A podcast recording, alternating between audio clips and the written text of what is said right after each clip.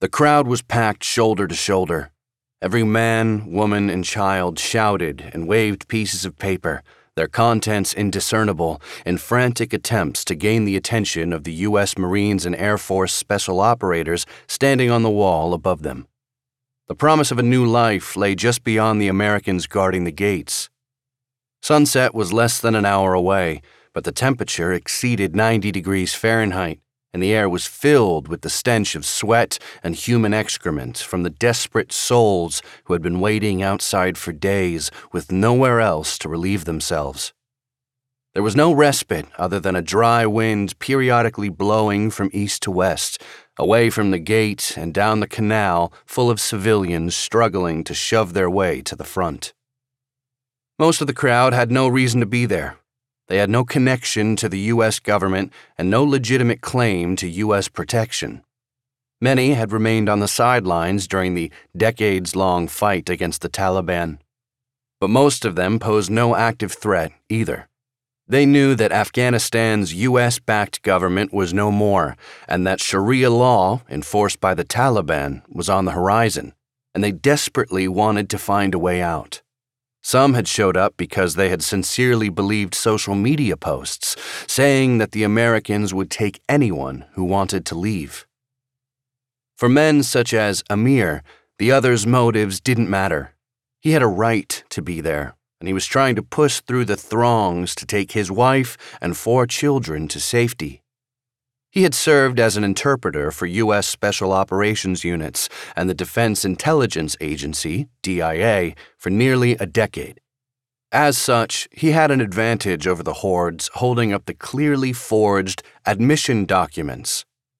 U.S. troops were looking for him and had given him a call sign to confirm his identity. The U.S. veterans and intelligence operatives he'd served alongside, now back in the United States, had arranged it.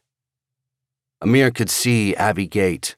He took a picture of the troops standing on the wall so they'd know where to look, and another of the call sign he'd been told to paint on a placard Pale Rider. Then he took one more of his two sons and two daughters standing below him in the crowd. His younger son stood on the far left of the frame, and his two daughters stood on the right. His older daughter, six years old with soft brown eyes, gazed directly into the camera with an inquisitive smile. His younger daughter, the baby of the family, was distracted by ongoing commotion and blissfully unaware of the moment. Between his younger son and daughters stood his oldest child, an eight year old boy with large eyes, tousled hair, and a troubled expression. He seemed to be the only one who realized that things weren't okay. At 5:30 p.m., Amir sent the photos to his handlers in the United States, who in turn would relay them to the troops waiting for his family. His family was a hundred feet away from freedom. The U.S. based operatives acknowledged his message and replied with further instructions, but Amir's transmissions went silent. A few minutes later, 3rd Platoon of Echo Company, 2nd Battalion, 1st Marines, known as 2 1, gathered 1,250 feet away for a group photo. In less than an hour, they'd begin their final shift at Abbey Gate. Their platoon sergeant tried his best to capture a moment to commemorate what they'd endured together. He took a few shots, then told the platoon to turn 90 degrees and face toward the gate, where the fading sunlight offered the best picture. The Marines first saw a flash of light then felt the concussion of a blast in their chests. For a few seconds, everyone remained frozen in place while their brains attempted to process the sensory overload.